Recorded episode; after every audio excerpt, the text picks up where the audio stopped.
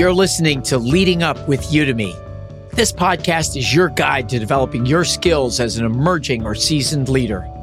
I'm Alan Todd, your host and the Vice President of Leadership Development at Udemy. Together, we can work, lead, and live differently to create a better world. This week on Leading Up, my guest is the president of Udemy Business, my colleague, Stephanie Stapleton Sudbury. I really loved getting to hear her talk about her meteoric career, growing fast, and sharing key lessons like surrounding yourself with people smarter than you, building a network, and staying positive in the face of difficulties. If there was one word I would use to describe Stephanie Stapleton Sudbury as a leader, it would be authentic. She's willing to be vulnerable and treats everyone like their partners.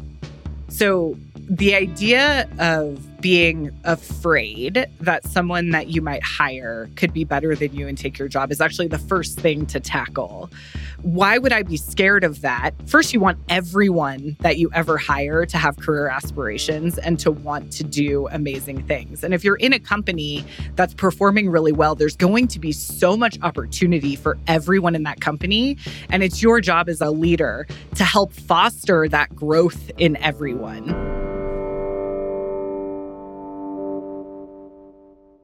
More than a decade ago, Steph helped the customer success industry, starting with inventing the customer success role, building the teams, creating and leading the function. And without pausing to exhale, Stephanie stepped up to the next level when she was named president of Udemy Business, which hopefully you all know is one of the fastest growing and largest global enterprise learning companies. Steph's career began when she graduated from UC Santa Barbara, where she was a member of Phi Beta Kappa. Stephanie, welcome to the podcast. Oh, Alan, thank you so much. Nice intro. I really appreciate that. Yeah. Well, you have so many cool things. Let's go back to a little more than a decade ago. First job out of college and all the way to today, leading a business doing hundreds of millions in revenue from all over the world. Tell me, how did it begin? What was it like the first few years?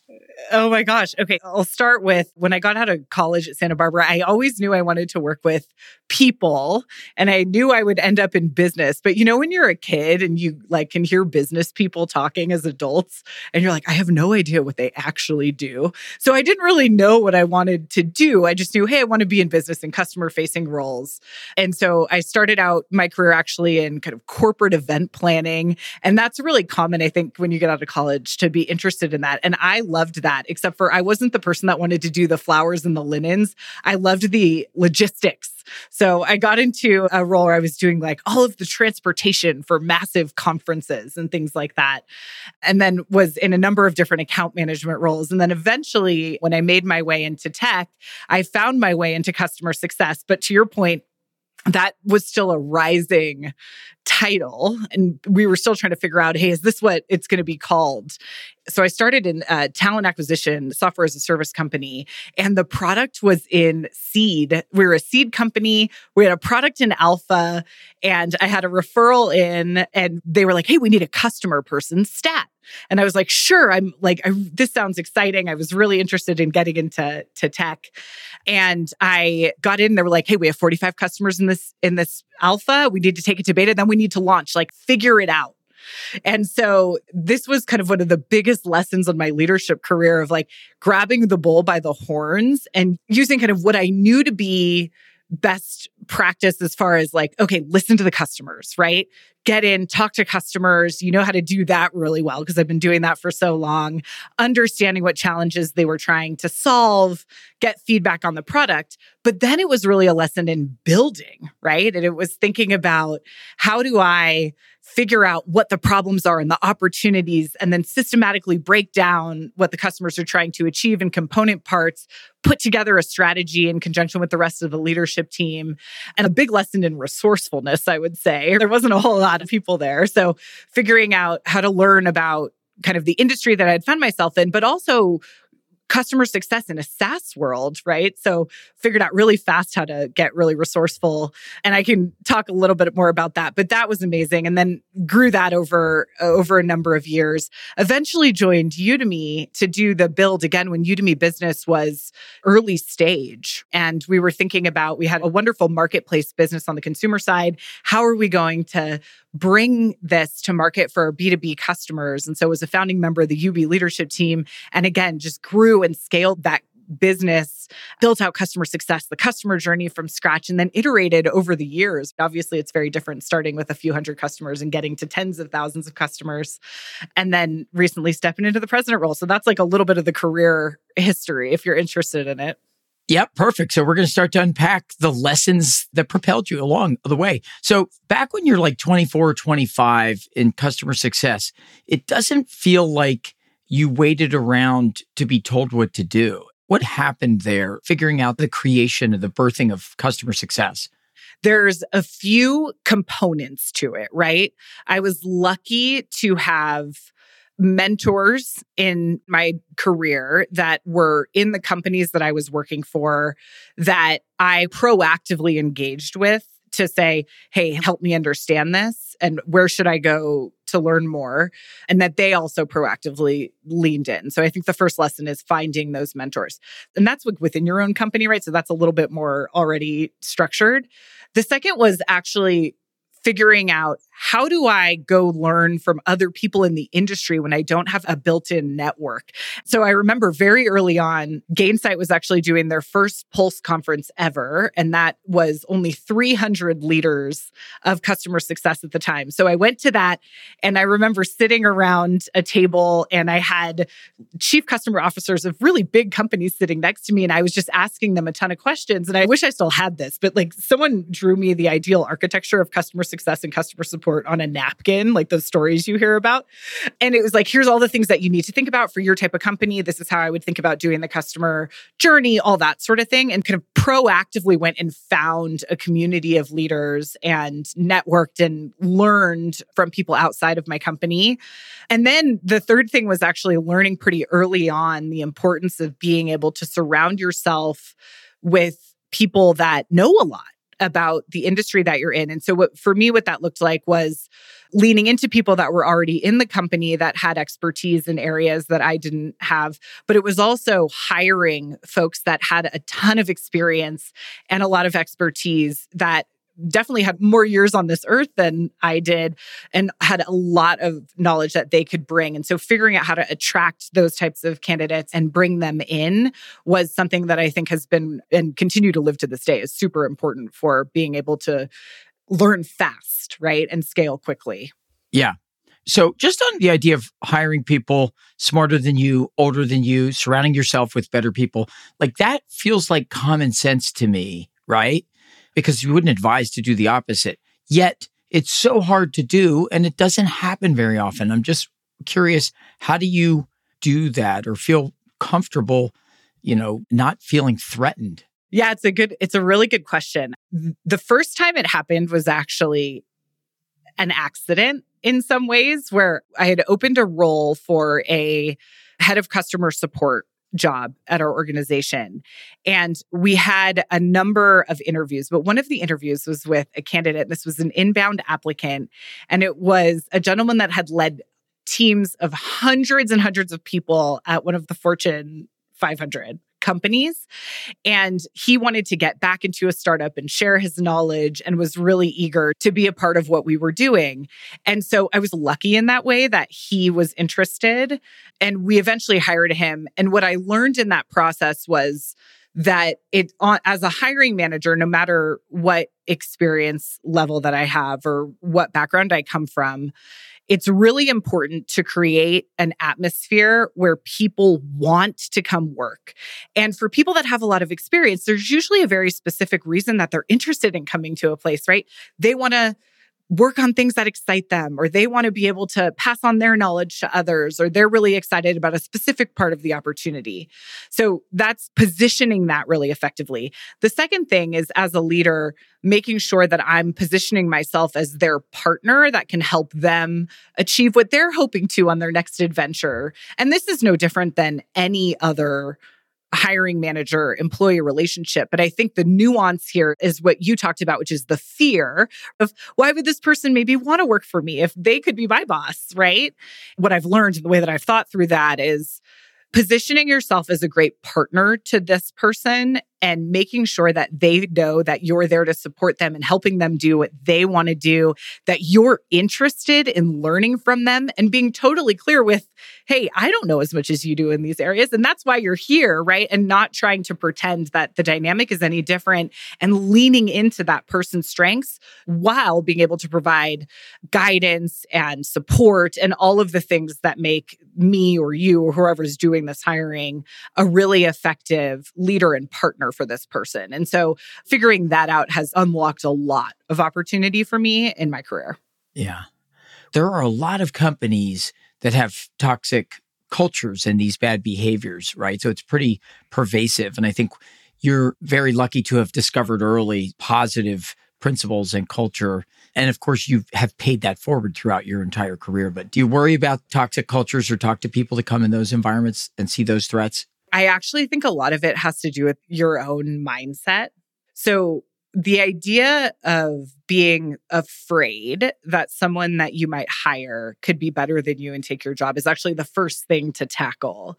Why would I be scared of that? First, you want everyone that you ever hire to have career aspirations and to want to do amazing things. And if you're in a company that's performing really well, there's going to be so much opportunity for everyone in that company. And it's your job as a leader to help foster that growth in everyone. And so I would I should want everyone I hire to be ambitious and excited about growth. Number 1. So getting your head around that. And then the idea of what if they're better than me is really about looking at your own doubts and saying my fear of this person being better than me is actually my is my own insecurity. I should hope that this person is as good as they possibly can be. I should work on showcasing that and actually helping them do amazing things at work. And that will reflect really well on me as the leader right? That will open up opportunities for me and this other person. And so it's getting that devil off your shoulder in some ways and doing a lot of that self work to drive the kind of the self awareness piece, which I think is really huge for any leader as you mentioned, self awareness. We did a big research report, as you know, with the conference board last year, um, and Dave Ulrich from the University of Michigan and RBL. And one of the things that came out of that study was that self awareness is a critical component of emotional intelligence. And they said that emotional intelligence is actually more important now because it's harder because we're not together. We don't have these serendipitous encounters around the workplace bumping into each other. And it's also harder to connect via screens, right? So emotional mirror neurons aren't firing quite as tightly as if we were together laughing or crying or whatever. So this whole thing about self awareness is really important right now. And I'm curious, how did you learn or develop self awareness for yourself in your career? How do you suggest others do that? This is a lifelong journey, Alan. I'm definitely not at the pinnacle of this. But let me tell you a story. I was leading a customer success team and I was in a meeting with the whole group. And I was my one of my kind of reactions when I'm frustrated or feeling a lot of energy is to get almost like intense with my tone, right? And so I was in this meeting because the team wasn't doing what I was hoping they would do when they were engaging with our customers.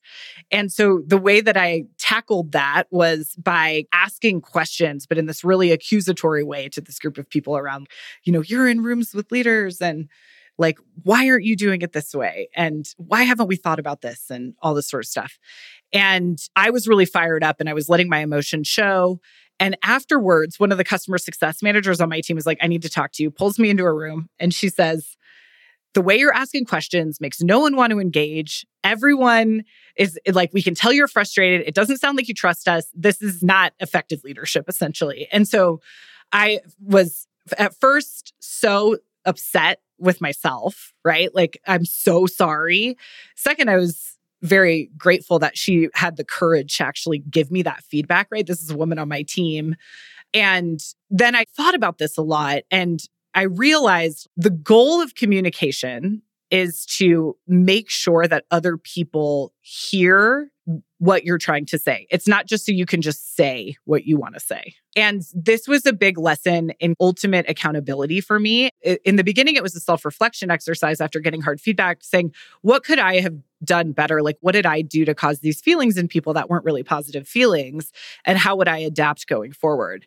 And then after that, I was in a number of leadership, coaching, offsites with a number of different leaders. And we would go through a lot of exercises around this idea of ultimate accountability for your actions and the mark that you leave on the world. And one of the exercises they did that I really loved was they had two people standing up front, right, in front of the room together. And one person would say something that was controversial. And then they would demonstrate the other person really has three options. They can either fight and they would put their hand up, they can freeze or they can just turn around and try to look at what that other person is seeing from the exact same perspective. And that idea of really just trying to understand other people's perspective and how they're seeing you is a really big unlock. And then having ultimate accountability for deciding if you want to adjust your style because of the way people are experiencing you actually gives you a lot of power because then you are in control, right? Like you can change the way that you're communicating or the way that you're doing anything.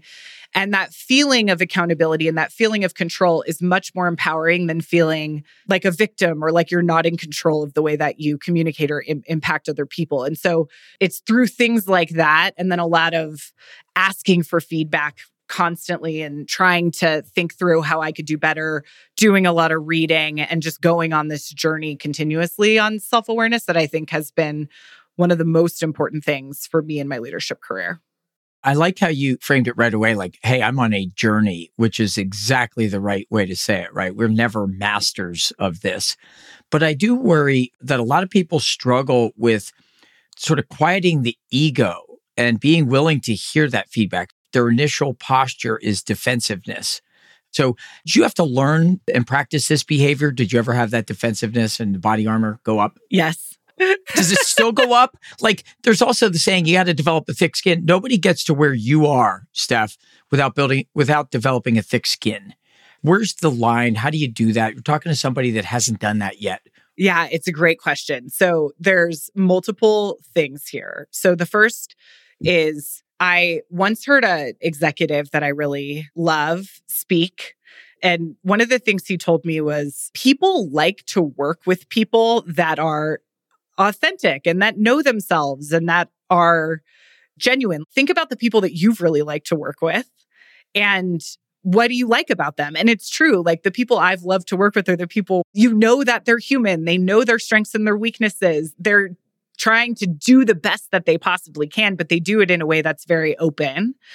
And so that really resonated with me. And then there was, then it's been a lot of practice, right? So what I've found is, in that example where I talked about where I was getting very intense with my questions and it wasn't resonating, one of the things that I did was I went back to the team after that and I said, Hey, I realized in that meeting that I wasn't communicating effectively. I wasn't talking in a great way. It just kind of opened the door on everything that I had gotten feedback on and that after self reflection, I had realized that I was doing.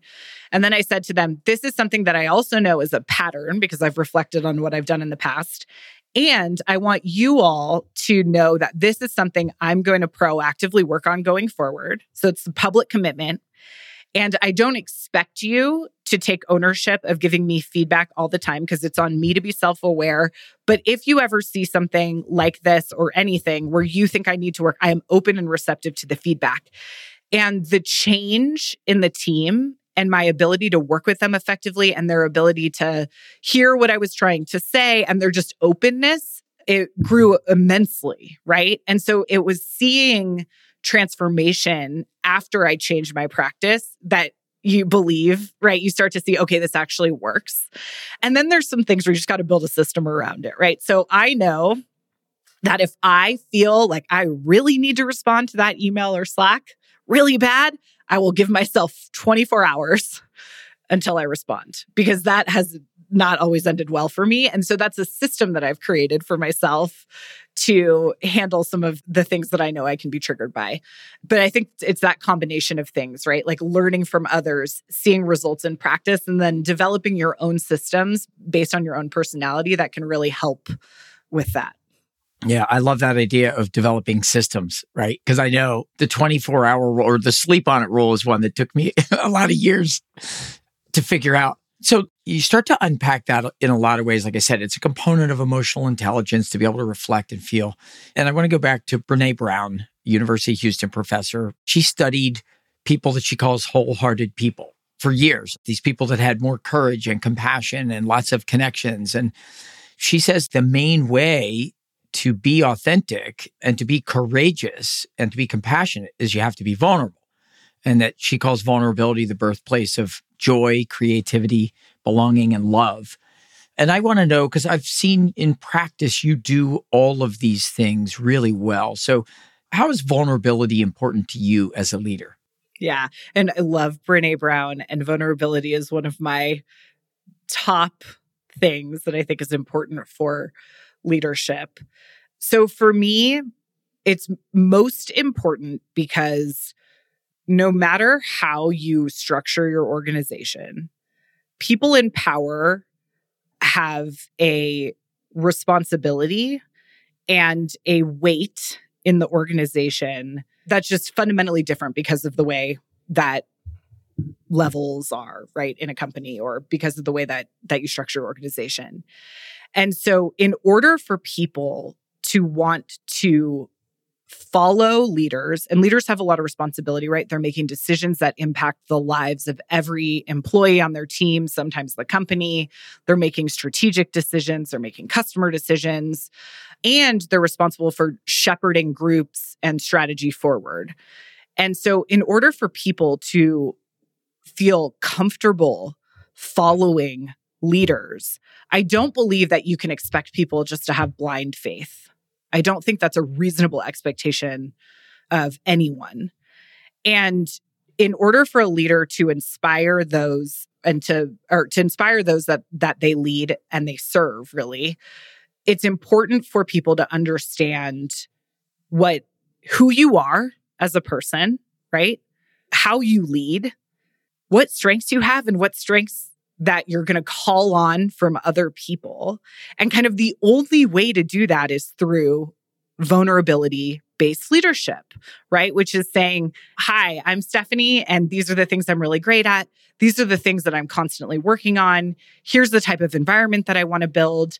And then bringing everyone along on the journey through vulnerability. So that's what it means. That's what it means to me. And then I, and then the second thing I would say is that as the leader in a position of power in many on many different dimensions here i also feel a responsibility to talk about things that might that might feel like for anyone in any job in the company that aren't talked about so i've been very clear in at udemy in my organization about my journey with ivf right? And what that means, like take how do we had to move investor meetings because I had an egg retrieval, things like that to start opening up conversations that other people might not feel safe to open up, but I'm because I'm in a position of power, I, it's safe for me to open up on.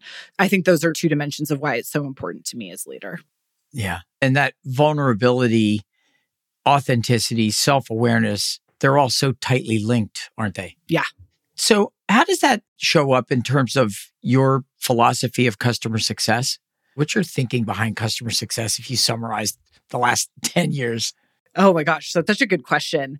Patrick Lencioni, who I love, and I've read almost everything that he's ever written, he actually has a book called Getting Naked. That's about this, which is working with customers effectively. And it teaches things that you might not normally think of. But the idea when you're partnering with customers in a strategic way is to be open and transparent with them and almost it's vulnerable it's vulnerability book at the end of the day it's like how are you vulnerable with your customers to build trust to make sure that you're working on things together and so i would probably say in short customer relationships are just like any other relationship, right? You want them to be authentic. You want to have truthfulness. You want to make sure that there's clarity and that everyone understands how everyone is thinking, right? Both about strategy when things are going really well, what's working, but also when things aren't going well, what's going on. And that's not just one way feedback from the customer to us, well, that's really important and we need to be really receptive to us. It's also us saying, hey, this is something that we're working on right now because we don't have it totally dialed in. And so we're going to hear the things that we're doing to address it, right? Or, hey, it feels like maybe the way that we're partnering right now isn't effective. That's how you build trust and you can actually do great things together. So I think they're very intricately linked. Yeah. And it's interesting you said I like to partner with them. And you say the same thing with customers. And I think that's a mindset shift for people just in terms of like power balance. Like we're partners, we're in this together. And I think brings out the best in others as opposed to, and you describe it, the leadership literature would say much more on influence than authority. You don't use your authority, you use your influence and people follow you. Yeah, I think it's a really good call out this idea of influence. Like, even if you have authority, that the influence is still what's going to build healthy, thriving teams into the future. And it's not just like one way, right? Like my ability to influence is half the story. My ability to be influenced by all the smart people in the organization and in our customer base and all also that is just as important. And so how am I open and receptive to that so we can have all the information when we're making decisions or trying something new or getting creative, right? That's why you hire many people in a company and partner with a lot of customers. It's not just one person doing everything.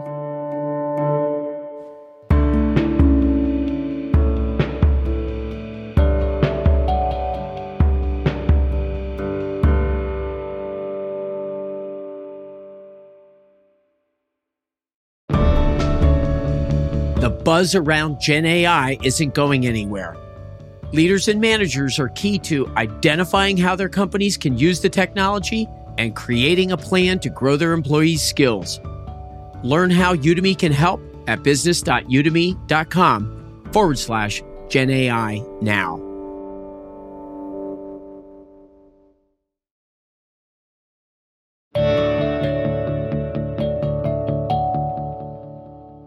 So we have a sense of your philosophy, but you run a very high performing business filled with teams of teams. You surround yourself with lots of strong people. How much of all of this is intentional, accident, luck? A huge amount of my thinking goes to people. We talk to our customers about this all the time, right? The people you have in an organization are the most valuable thing to that organization, right? Their ideas, their skills are what going are what's going to power your company today and in the future and that's performance and strategy and direction. And so people are at the foundation of everything that we do in companies. And so it's a lot of intention. It's thinking about how do we create the culture that we want? And then Melissa, our CL, she wrote that book on reculturing, which I think is spot on. It's this idea that you have to be really intentional about the culture that you want to create, figure out what behaviors you want your teams to exhibit and make sure that you're putting in the infrastructure to support those behaviors. Then making sure that you're getting the right people in the door. And that's everything from making sure that you have diverse candidate populations to thinking through your interview process and that you're actually vetting through things in a very methodical way. So we have obviously core value alignment interviews in, in addition to functional skills interviews. And then having the courage to say, hey, no, when someone's not going to be in alignment with our values, that this isn't going to be the right place for them. They're going to thrive somewhere else. And then once the people are in, it's making sure that you're creating the environment where people are happy and they're thriving and they feel like they can do the best work of their lives and that that you can actually harness their ideas and everything that they have the capability to do effectively. And so that takes a lot of work by a lot of people in the organization. Steve Jobs said it doesn't make sense to hire smart people and tell them what to do. He said we hire smart people and they tell us what to do. What are your thoughts on delegating versus micromanagement? I think that the word micromanagement just means that it's inherently bad, right? So we don't like that. So to me, there is a balance between providing clarity in what we're trying to do, why we're trying to do it, with the freedom for people to figure out how to do it and then also space for them to put in new ideas in the organization. And so I like changing the word micromanagement to clarity. And this is another Lencioni famous book is The Advantage, right? And his whole framework here is you have to build a healthy team, which is really re- around the five dysfunctions of a team, which is my one of my favorite book he's ever written. But then you have to create clarity and reinforce clarity and over communicate clarity. And I think that's where as leaders, we have to spend a bunch of time. And this is an area where I'm still doing a lot of work. Is like, how do I create clarity really effectively, but still give people the ability to work and do what they are good at doing? And I totally haven't mastered this yet. And sometimes I feel like I'm starting to like skid into the micromanagement. And I don't know how much of that is real or my perception, right? I have to get feedback. But the idea of creating clarity, I think, is the thing to anchor on there for all leaders. Yeah, I love it. And I also think just the way you stated, hey, maybe I'm sliding. I need to get feedback. And the only way to get feedback, be authentic, be vulnerable, right? Create a positive and safe environment where people feel comfortable. So, like all of those little things, I don't know if people appreciate this enough. They all feed right back on each other, don't they? Yeah. Oh, 100%. And then it's not just one thing to ask for the feedback. Then you actually have to show that you can act on it because then if you don't do anything, the next time you come knocking, people are like, I don't know if I'm going to spend my time poking the bear because you're the leader. If I don't think you're going to do anything about it, like being very intentional about going back and publicly saying, this is what I heard. This is how I'm going to try to change or we're, what we're going to do differently. Or, hey, we're not going to act on this and here's why, just so it closes the loop and people feel like, okay, at least there's my effort giving you feedback, which is hard because you have more power than me, is worth that level of stress for me. And I feel like I'm going to get a return on my investment essentially. Beautiful. I'm a huge fan of positive psychology and University of Michigan professor and Udemy instructor Kim Cameron. He's one of the leading positive psych scholars in the world. And he's written and proven again and again and again that set of behaviors, he calls them virtuousness or virtuous behaviors, gratitude, appreciation, dignity, respect, positive energy, produces extraordinarily positive outcomes in individuals and their organizations. And I bring all this up because we've covered vulnerability and all these other things, self awareness, but positive energizers make all the difference in the world. And Steph, I think you're an extremely positive, energizing person. And I've seen your teams because I've seen it firsthand. I've seen them light up with passion and heart and soul and give presentations. And I'd love to get like, how do you get your team so bought in? And does the positivity, does this come naturally to you or do you have to work at that?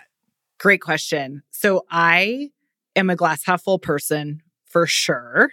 And so when I do strengths finders, positivity is always in my top five and has been since I was like 15. But that being said, positivity, have you ever read Multipliers? Yes, multipliers.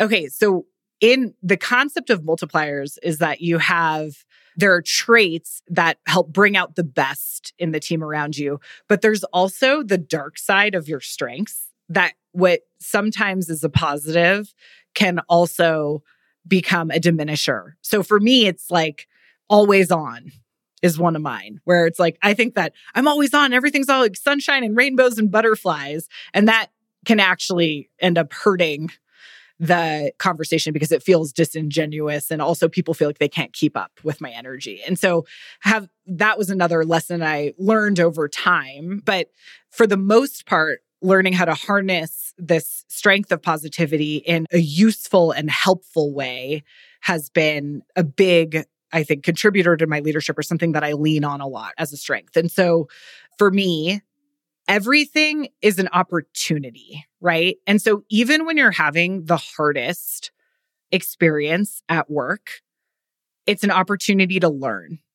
There's something you're going to come out of this. Like I, I've had some really hard days in my life, right? At one company, we were getting acquired. And so I had to let the team go, and our product was no longer going to be offered publicly. And so I had to make a lot of hard customer calls. And that was one of the toughest days for me. But it also, as I was going through it, I was being very intentional about what am I going to be able to learn and take into my next leadership adventure from this experience. And there's so many things I came out of it, wrote down a list of like 20. For the normal days, like one of my mantras is like, life is too short to not be having fun. Like we spend so much of our time at work. Luckily, we're in such a fun profession. Learning is just fundamentally positive and impacts everyone's lives for the better. But you should enjoy being at work every day and like solving new problems should be interesting and like the customer conversation should be interesting. And so, how do we paint that picture for the team and make it okay to be having fun and like even an expectation? And then when you see something not going great, getting really good at identifying it early on and trying to address it so things don't linger or languish has been a big area of focus for me too. I've seen it represented as an equation pain plus reflection equals learning. And you described like the deep soul searching that you had to do and some of the worst things that have happened to you as a leader. Um, and I think that's a consistent theme, right? That those are where the great leadership traits or skills are forged in some of the most painful moments.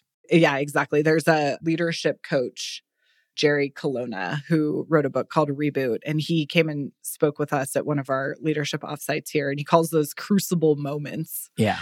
That when you're in the hardest days of your life as a leader, that the amount of growth coming out of it are going to be is going to be amazing but you have to acknowledge that hey this is going to be really tough and not shy away from it actually lean into it as a growing opportunity.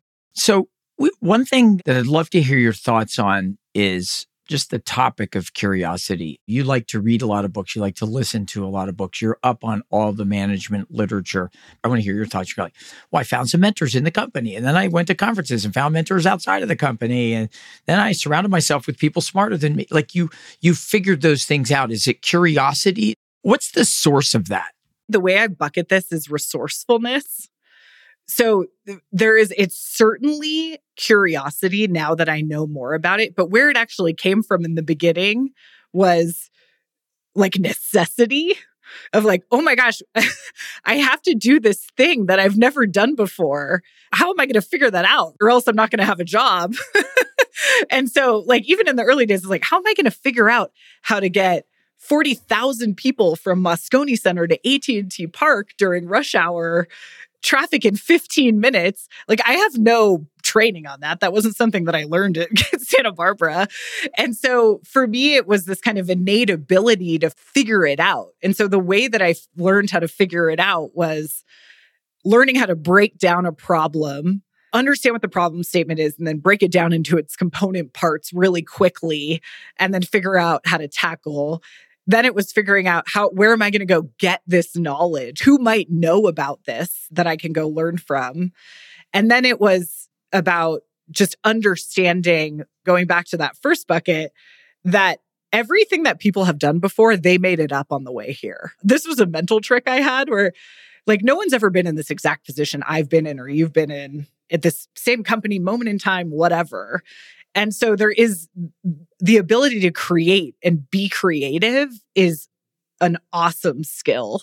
And so doing that, having enough knowledge to be dangerous, but then having the courage to try something new and learn from that have all ended up being components of that. And so now I just know those are that's my process.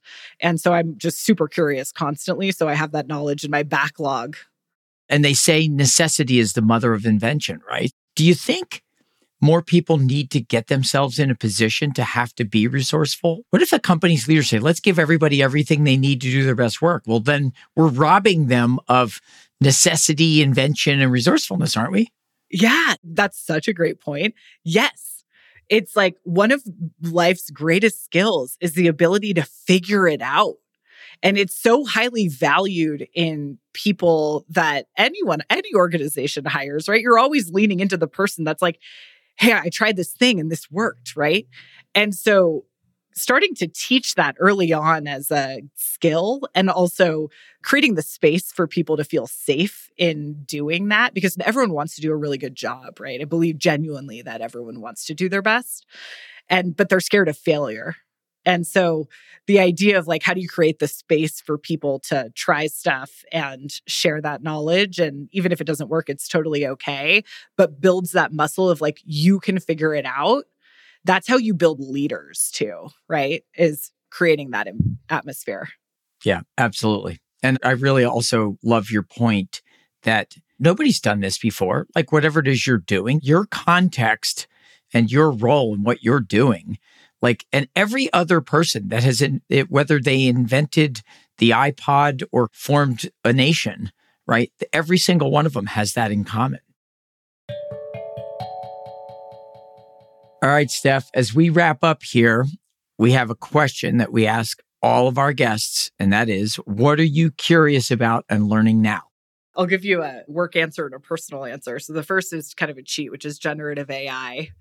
Obviously, the world is totally changing. And so all of our customers are thinking about how they're going to transform their businesses because of generative AI. So a lot of just basic level courses that I'm taking on that, but then also thinking through and learning about how companies are applying this for every department to get more productive, the technology side of it and how companies are thinking about embedding this into the tech stack and then also consulting skills around generative AI so one of the things that we're doing a lot of work on right now with customers is how to help them through this transformation and then the second thing is I have an almost 2 year old and she is definitely starting to get that independent streak. And like, just her first reaction to everything is like, no. And she has a lot of emotions. Yeah. So I'm doing a lot of learning on how to cope with and how to parent effectively two year olds in that time. So that's a lot of transforming toddlerhood and big little feelings and all of those. And I know, Alan, our daughters are actually friends. So you're a couple years ahead of me. So I'm going to come learn from you on this. I'm still studying. I'm very practiced at this. Like you with the journey to self awareness, mine is the journey to parenting. exactly. Yes. Never ends. Stephanie, thank you so much for joining us on the podcast. Thank you so much for having me, Alan. This was wonderful. And again, I love learning from you, Alan. It was an honor to be here. I've learned more from you about leadership since you've been at Udemy than I had in many years previously. So thank you again for inviting me. Thank you for everything. Thanks so much to Stephanie Stapleton Sudbury for joining us on the podcast. What a great way to wrap up this season of Leading Up. Follow Leading Up, a podcast from Udemy Business, wherever you find your podcasts. Did you learn something new this episode? If you did, and I hope you did, consider telling a friend about the show or sharing the show on LinkedIn. We want to inspire as many leaders as we can. To learn more about Leading Up or how Udemy can help you develop leaders at scale and move business forward, visit business.udemy.com. The Leading Up podcast is produced by Udemy in partnership with Pod People. Special thanks to our production team Alex McManus, Amy Machado, Brian Rivers, Danielle Roth, and Carter Wogan.